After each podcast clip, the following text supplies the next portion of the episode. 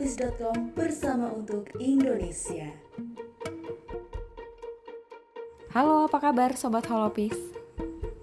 Pemerintah memutuskan bahwa para penyintas COVID-19 bisa melakukan suntik vaksinasi COVID-19 sebulan pasca dinyatakan sembuh dari paparan virus tersebut. Hal ini seperti dinyatakan oleh PLT Dirjen Pencegahan dan Pengendalian Penyakit Kementerian Kesehatan Maxiren Rondonuwu.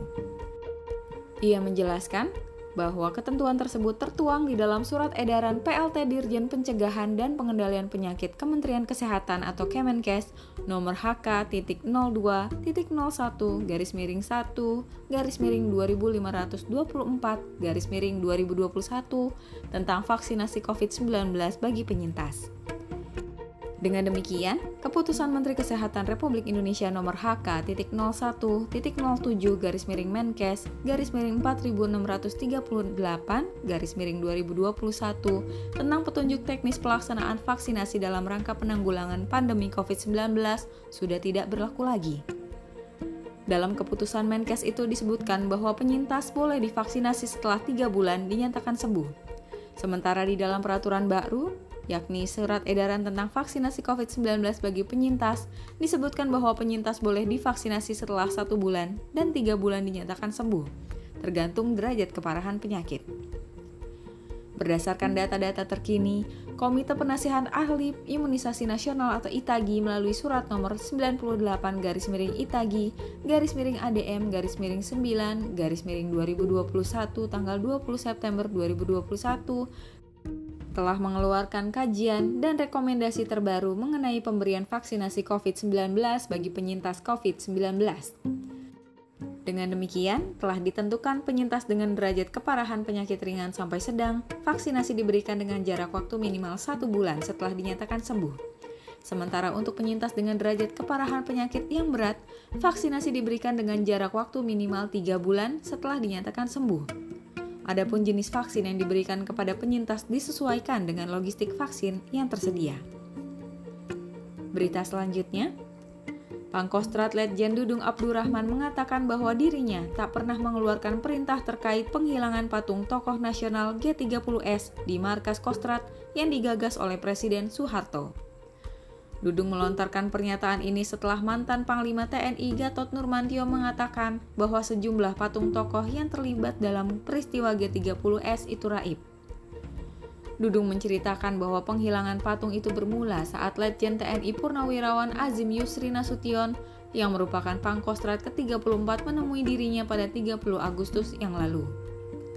Ayana Nasution mengaku memiliki unek-unek yang mengganjal dan mesti disampaikan. Keluhan itu terkait dengan patung tokoh nasional yang dibuat Ayana Sution. Atas permintaan Ayana Sution itu, kata Dudung, dirinya lantas memanggil Irkostrat dan Kaskostrat untuk berkonsultasi. Hingga akhirnya Dudung mengabulkan permintaan tersebut. Menurutnya permintaan itu disampaikan oleh Ayana Sution selaku pihak yang membuat patung tersebut. Isu ini menjadi perhatian karena Gatot Nurmantio mengatakan bahwa paham PKI tengah menyusup ke militer Indonesia saat ini. Hal tersebut terlihat dari penghilangan patung tokoh G30 SPKI di markas Kostrat. Berita selanjutnya, Presiden Joko Widodo menilai bahwa Hari Kebangkitan Pancasila yang selalu diperingati setiap tanggal 1 Oktober bisa diresapi oleh seluruh elemen bangsa Indonesia untuk merefleksikan diri betapa perjuangan besar para pejuang Indonesia pernah dimiliki. Apalagi, kata Presiden, momentum 1 Oktober pernah terjadi peristiwa kelam yang pernah ada di negeri ini tentang betapa kejamnya pemberontakan sehingga menewaskan para pahlawan revolusi. Dengan menempatkan Pancasila sebagai ideologi bangsa Indonesia, Presiden mengatakan bahwa simbol negara itu sejatinya bisa dijadikan alat untuk memandu bangsa dan negara Indonesia untuk mencapai kekuatan besarnya sekaligus mampu menjawab seluruh tantangan yang ada. Hari ini, Presiden Joko Widodo bersama Wakil Presiden Kiai Haji Ma'ruf Amin pun datang untuk memberikan penghormatan kepada para pahlawan revolusi di Lubang Buaya Pondok Gede, Jakarta Timur. Kedatangan kepala negara itu sekaligus memanjatkan doa atas gugurnya 10 pahlawan revolusi yang gugur pada aksi pemberontakan yang dilancarkan oleh pasukan militer Partai Komunis Indonesia atau PKI, pimpinan Jenderal Untung pada tanggal 30 September 1965 hingga 1 Oktober 1965 dini hari. Para pahlawan revolusi tersebut antara lain Jenderal Anumerta Ahmad Yani, Letnan Jenderal Anumerta R. Suprapto, Letnan Jenderal Anumerta MT Haryono, Letnan Jenderal Anumerta S. Parman, Mayor Jenderal Anumerta DI Panjaitan, Mayor Jenderal Anumerta Sutoyo Siswo Miharjo, Kapten Anumerta Pierre Tendean, Aibda Anumerta Karel Satswitubun, Brigadir Jenderal Anumerta Katamso Darmo Kusumo, dan Kolonel Anumerta Sugiono Mangunwiyoto. Selain Presiden Jokowi dan Wapres Ma'ruf Amin, hadir juga Ketua Dewan Perwakilan Daerah Lanyala Mataliti, Ketua Majelis Permusyawaratan Rakyat Bambang Susatyo, dan Ketua Dewan Perwakilan Rakyat Puan Maharani. Kemudian hadir pula Menteri Agama Republik Indonesia Yakut Khalil Kaumas dan Menteri Pendidikan Kebudayaan dan Riset Teknologi Nadiem Anwar Makarim. Berita selanjutnya, Presiden DPP Asosiasi Pekerja Indonesia atau Aspek Indonesia Mira Sumirat menyampaikan bahwa pihaknya akan segera merilis aplikasi mobile yang bertujuan untuk menunjang aksesibilitas publik terhadap kerja-kerja organisasinya selama ini. Di dalam aplikasinya itu, Mirah juga akan menghadirkan toko online atau marketplace yang bisa mengakomodir produk-produk karya serikat yang tergabung dengan organisasinya itu. Ia mengatakan ada empat yayasan yang siap bekerja sama dengan Aspek Indonesia melalui aplikasi Aspek Indonesia Mobile ini. Antara lain, Indonesia Worker Humanity yang merupakan yayasan kemanusiaan untuk kehidupan para pekerja dan masyarakat Indonesia. Kemudian ada juga lembaga wakaf Nurul Taqwa, Ziswaf Indosat, dan WeCare.id. Bahkan aplikasi ini akan terkoneksi langsung dengan website yang dikelola oleh Aspek Indonesia. Pun demikian, Mira Sumirat mengatakan bahwa aplikasi yang akan dirilis nanti masih belum sempurna. Perlu ada sentuhan-sentuhan tambahan untuk pengembangan dan penyempurnaan aplikasi mobile tersebut. Rencananya peluncuran aplikasi Aspek Indonesia Mobile ini akan dihadiri oleh berbagai tokoh nasional, antara lain Direktur Jenderal Pembinaan Hubungan Industrial dan Jaminan Sosial Tenaga Kerja Indah Anggoro Putri, Presiden Konfederasi Serikat Pekerja Indonesia atau KSPI Said Iqbal, Director Uni Global Asia Pasifik Kunwardana, Akademisi dosen FEB UI Mutia Pramesti, dan SASK Regional Representatif Southeast Asia Farizan Fajari Wardana. Selain itu, direncanakan hadir pula Menteri Ketenagakerjaan Ida Fauziah dan Kepala Dinas Ketenagakerjaan dan Transportasi DKI Jakarta Andrian Syah. Demikian laporan berita untuk hari ini. Saya Fiska Dwi Astuti melaporkan untuk holopis.com bersama untuk Indonesia. holopis.com bersama untuk Indonesia. Halo Sobat Holopis, Prabowo Subianto menyatakan bahwa Pancasila tak sebatas simbol, tapi nilai luhur bangsa. Menteri Pertahanan Republik Indonesia Prabowo Subianto menyatakan bahwa Hari Kesaktian Pancasila yang diperingati setiap tanggal 1 Oktober adalah sebuah kenangan yang menjadi pengingat abadi bagi seluruh bangsa Indonesia. Ia mengatakan bahwa hari ini merupakan momentum bersejarah bagi kita, bangsa Indonesia, peristiwa yang akan selalu dikenang sebagai perjuangan bangsa mempertahankan ideologi Pancasila. Kemudian, ia juga mengajak seluruh komponen bangsa Indonesia untuk menjadikan Pancasila melebihi sebuah teks hafalan semata, melainkan bisa diterapkan dalam sendi-sendi kehidupan. Di hari bersejarah ini, di mana para pahlawan revolusi ditemukan tewas di sumur lubang buaya pada 1 Oktober 1965 silam, Prabowo yang juga mantan komando pasukan khusus atau Kopassus TNI Angkatan Darat ini mengajak seluruh elemen bangsa Indonesia untuk mengheningkan cipta mendoakan para pahlawan revolusi. Saya mengajak kepada seluruh sekian sahabat untuk sejenak menundukkan kepala, mendoakan dan mengenang jasa para pahlawan revolusi yang telah gugur dengan gagah berani mempertahankan Pancasila sebagai ideologi bangsa negara kesatuan Republik Indonesia, kata beliau. Berita selanjutnya datang dari KRI Suharso yang membantu kebutuhan medis dalam pelaksanaan PON ke-20 di Papua di mana Komandan Pangkalan Utama TNI Angkatan Laut Sorong Laksamana TNI Imam Musani mengatakan bahwa kapal Republik Indonesia atau KRI Suharso dikerahkan ke Papua untuk membantu pelaksanaan PON ke-20 dan Peparnas ke-16 khususnya di dalam pelaksanaan persoalan penanganan medis di, yang diperlukan. Apalagi kata Laksamana TNI Imam, KRI tersebut memang merupakan rumah sakit apung yang dimiliki oleh Angkatan Laut.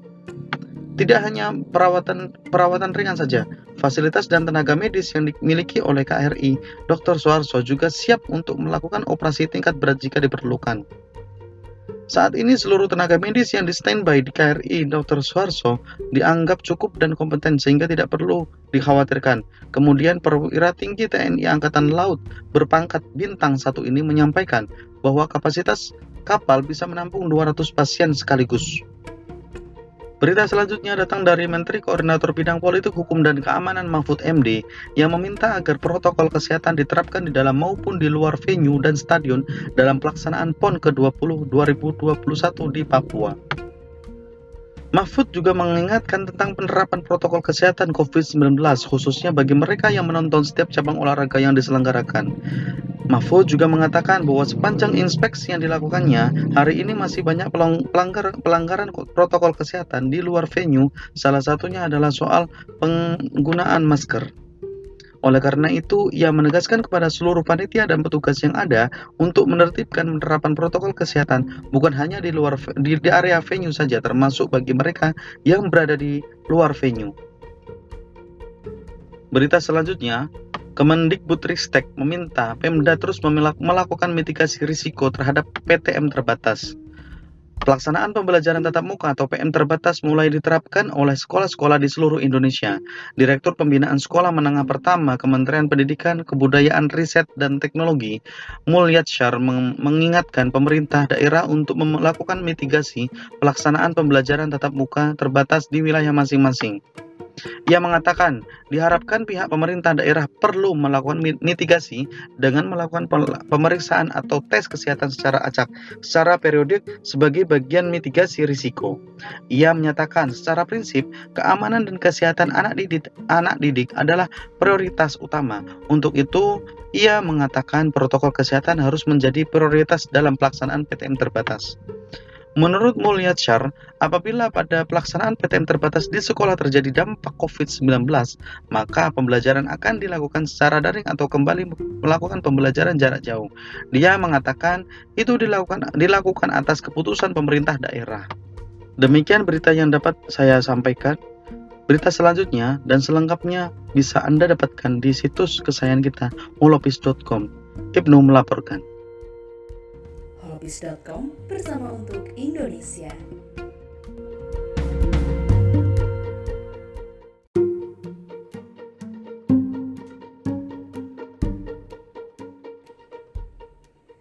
holopis.com bersama untuk Indonesia. Halo, apa kabar sobat Holopis?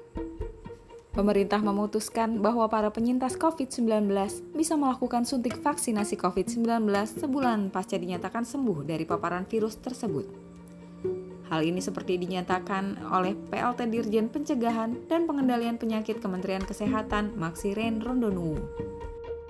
Ia menjelaskan bahwa ketentuan tersebut tertuang di dalam surat edaran PLT Dirjen Pencegahan dan Pengendalian Penyakit Kementerian Kesehatan atau Kemenkes nomor HK.02.01 garis miring 1 garis miring 2524 garis miring 2021 tentang vaksinasi COVID-19 bagi penyintas. Dengan demikian, keputusan Menteri Kesehatan Republik Indonesia nomor HK.01.07 garis miring Menkes garis miring 4638 garis miring 2021 tentang petunjuk teknis pelaksanaan vaksinasi dalam rangka penanggulangan pandemi COVID-19 sudah tidak berlaku lagi. Dalam keputusan Menkes itu disebutkan bahwa penyintas boleh divaksinasi setelah 3 bulan dinyatakan sembuh. Sementara di dalam peraturan baru, yakni surat edaran tentang vaksinasi COVID-19 bagi penyintas, disebutkan bahwa penyintas boleh divaksinasi setelah satu bulan dan tiga bulan dinyatakan sembuh, tergantung derajat keparahan penyakit. Berdasarkan data-data terkini, Komite Penasihat Ahli Imunisasi Nasional atau ITAGI melalui surat nomor 98 garis miring ITAGI garis miring ADM garis miring 9 garis miring 2021 tanggal 20 September 2021 telah mengeluarkan kajian dan rekomendasi terbaru mengenai pemberian vaksinasi COVID-19 bagi penyintas COVID-19. Dengan demikian, telah ditentukan penyintas dengan derajat keparahan penyakit ringan sampai sedang, vaksinasi diberikan dengan jarak waktu minimal satu bulan setelah dinyatakan sembuh. Sementara untuk penyintas dengan derajat keparahan penyakit yang berat, vaksinasi diberikan dengan jarak waktu minimal 3 bulan setelah dinyatakan sembuh. Adapun jenis vaksin yang diberikan kepada penyintas disesuaikan dengan logistik vaksin yang tersedia. Berita selanjutnya, Pangkostrat Letjen Dudung Abdurrahman mengatakan bahwa dirinya tak pernah mengeluarkan perintah terkait penghilangan patung tokoh nasional G30S di markas Kostrat yang digagas oleh Presiden Soeharto. Dudung melontarkan pernyataan ini setelah mantan Panglima TNI Gatot Nurmantio mengatakan bahwa sejumlah patung tokoh yang terlibat dalam peristiwa G30S itu raib. Dudung menceritakan bahwa penghilangan patung itu bermula saat Letjen TNI Purnawirawan Azim Yusri Nasution yang merupakan Pangkostrat ke-34 menemui dirinya pada 30 Agustus yang lalu. Ayah Nasution mengaku memiliki unek-unek yang mengganjal dan mesti disampaikan. Keluhan itu terkait dengan patung tokoh nasional yang dibuat Ayah Nasution. Atas permintaan Ayana Sution itu, kata Dudung, dirinya lantas memanggil Irkostrat dan Kaskostrat untuk berkonsultasi. Hingga akhirnya Dudung mengabulkan permintaan tersebut. Menurutnya permintaan itu disampaikan oleh Ayana Sution selaku pihak yang membuat patung tersebut. Isu ini menjadi perhatian karena Gatot Nurmantio mengatakan bahwa paham PKI tengah menyusup ke militer Indonesia saat ini. Hal tersebut terlihat dari penghilangan patung tokoh G30 SPKI di markas Kostrat. Berita selanjutnya, Presiden Joko Widodo menilai bahwa Hari Kebangkitan Pancasila yang selalu diperingati setiap tanggal 1 Oktober bisa diresapi oleh seluruh elemen bangsa Indonesia untuk merefleksikan diri betapa perjuangan besar para pejuang Indonesia pernah dimiliki. Apalagi, kata Presiden, momentum 1 Oktober pernah terjadi peristiwa kelam yang pernah ada di negeri ini tentang betapa kejamnya pemberontakan sehingga menewaskan para pahlawan revolusi. Dengan menempatkan Pancasila sebagai ideologi bangsa Indonesia, Presiden mengatakan bahwa simbol negara itu sejatinya bisa dijadikan alat untuk memandu bangsa dan negara Indonesia untuk mencapai kekuatan besarnya sekaligus mampu menjawab seluruh tantangan yang ada. Hari ini, Presiden Joko Widodo bersama Wakil Presiden Kiai Haji Ma'ruf Amin pun datang untuk memberikan penghormatan kepada para pahlawan revolusi di Lubang Buaya Pondok Gede, Jakarta Timur. Kedatangan kepala negara itu sekaligus memanjatkan doa atas gugurnya 10 pahlawan revolusi yang gugur pada aksi pemberontakan yang dilancarkan oleh pasukan militer Partai Komunis Indonesia atau PKI pimpinan Jenderal Untung pada tanggal 30 September 1965 hingga 1 Oktober 1965 dini hari. Para pahlawan revolusi tersebut antara lain Jenderal Anumerta Ahmad Yani, Letnan Jenderal Anumerta R. Suprapto, Letnan Jenderal Anumerta MT Haryono, Letnan Jenderal Anumerta S. Parman, Mayor Jenderal Anumerta DI Panjaitan, Mayor Jenderal Anumerta Sutoyo Siswo Miharjo, Kapten Anumerta Pierre Tendean, Aibda Anumerta Karel Sap Satsuitubun, Brigadir Jenderal Anumerta Katamso Darmo Kusumo, dan Kolonel Anumerta Sugiono Mangun Wiyoto. Selain Presiden Jokowi dan Wapres Ma'ruf Amin, hadir juga Ketua Dewan Perwakilan Daerah Lanyala Mataliti, Ketua Majelis Permusyawaratan Rakyat Bambang Susatyo, dan Ketua Dewan Perwakilan Rakyat Puan Maharani. Kemudian hadir pula Menteri Agama Republik Indonesia Yakut Khalil Kaumas dan Menteri Pendidikan Kebudayaan dan Riset Teknologi Nadiem Anwar Makarim. Berita selanjutnya, Presiden DPP Asosiasi Pekerja Indonesia atau Aspek Indonesia Mira Sumirat menyampaikan bahwa pihaknya akan segera merilis aplikasi mobile yang bertujuan untuk menunjang aksesibilitas publik terhadap kerja-kerja organisasinya selama ini. Di dalam aplikasinya itu, Mirah juga akan menghadirkan toko online atau marketplace yang bisa mengakomodir produk-produk karya serikat yang tergabung dengan organisasinya itu. Ia mengatakan ada empat yayasan yang siap bekerja sama dengan Aspek Indonesia melalui aplikasi Aspek Indonesia Mobile ini. Antara lain, Indonesia Worker Humanity yang merupakan yayasan kemanusiaan untuk kehidupan para pekerja dan masyarakat Indonesia. Kemudian ada juga lembaga wakaf Nurul Taqwa, Ziswaf Indosat, dan wecare.id. Bahkan aplikasi ini akan terkoneksi langsung dengan website yang dikelola oleh Aspek Indonesia. Pun demikian, Mira Semirat mengatakan bahwa aplikasi yang akan dirilis nanti masih belum sempurna. Perlu ada sentuhan-sentuhan tambahan untuk pengembangan dan penyempurnaan aplikasi mobile tersebut. Rencananya peluncuran aplikasi Aspek Indonesia Mobile ini akan dihadiri oleh berbagai tokoh nasional, antara lain Direktur Jenderal Pembinaan Hubungan Industrial dan Jaminan Sosial Tenaga Kerja Indah Anggoro Putri, Presiden Konfederasi Serikat Pekerja Indonesia atau KSPI Said Iqbal, Director Uni Global Asia Pasifik Kunwardana, Akademisi dosen FEB UI Mutia Pramesti, dan SASK Regional Representatif Southeast Asia Farizan Fajari Wardana. Selain itu, direncanakan hadir pula Menteri Ketenagakerjaan Ida Fauziah dan Kepala Dinas Ketenagakerjaan dan Transportasi DKI Jakarta Andrian Syah. Demikian laporan berita untuk hari ini. Saya Fiska Dwi Astuti melaporkan untuk holopis.com bersama untuk Indonesia. holopis.com bersama untuk Indonesia. Halo Sobat Holopis, Prabowo Subianto menyatakan bahwa Pancasila tak sebatas simbol, tapi nilai luhur bangsa. Menteri Pertahanan Republik Indonesia Prabowo Subianto menyatakan bahwa Hari Kesaktian Pancasila yang diperingati setiap tanggal 1 Oktober adalah sebuah kenangan yang menjadi pengingat abadi bagi seluruh bangsa Indonesia. Ia mengatakan bahwa hari ini merupakan momentum bersejarah bagi kita, bangsa Indonesia, peristiwa yang akan selalu dikenang sebagai perjuangan bangsa mempertahankan ideologi Pancasila. Kemudian, ia juga mengajak seluruh komponen bangsa Indonesia untuk menjadikan Pancasila melebihi sebuah teks hafalan semata, melainkan bisa diterapkan dalam sendi-sendi kehidupan.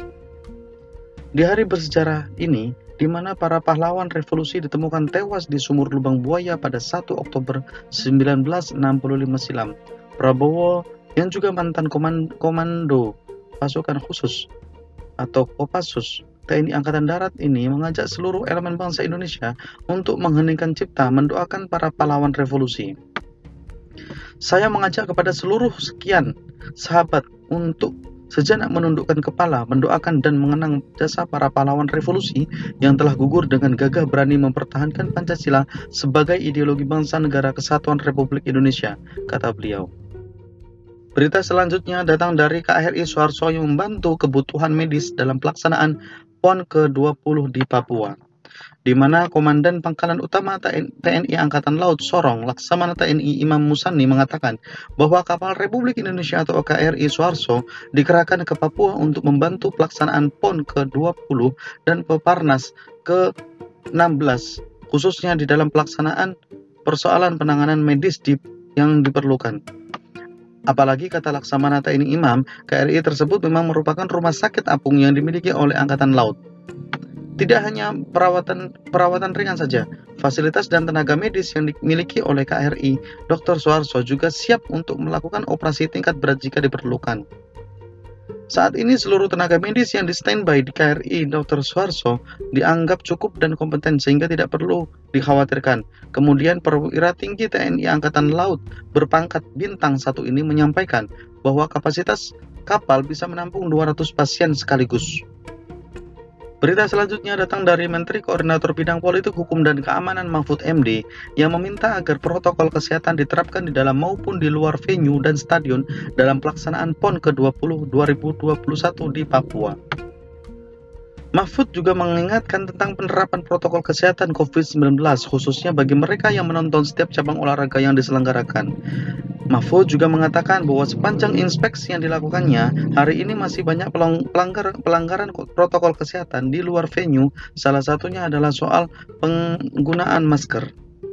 Oleh karena itu, ia menegaskan kepada seluruh panitia dan petugas yang ada untuk menertibkan penerapan protokol kesehatan bukan hanya di luar di, di area venue saja termasuk bagi mereka yang berada di luar venue.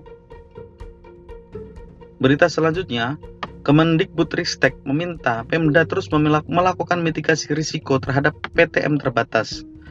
Pelaksanaan pembelajaran tatap muka atau PM terbatas mulai diterapkan oleh sekolah-sekolah di seluruh Indonesia.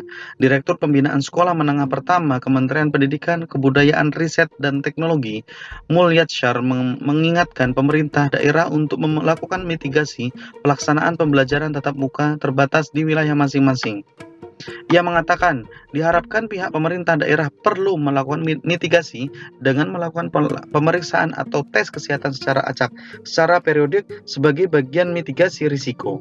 Ia menyatakan secara prinsip keamanan dan kesehatan anak didik, anak didik adalah prioritas utama. Untuk itu, ia mengatakan protokol kesehatan harus menjadi prioritas dalam pelaksanaan PTM terbatas.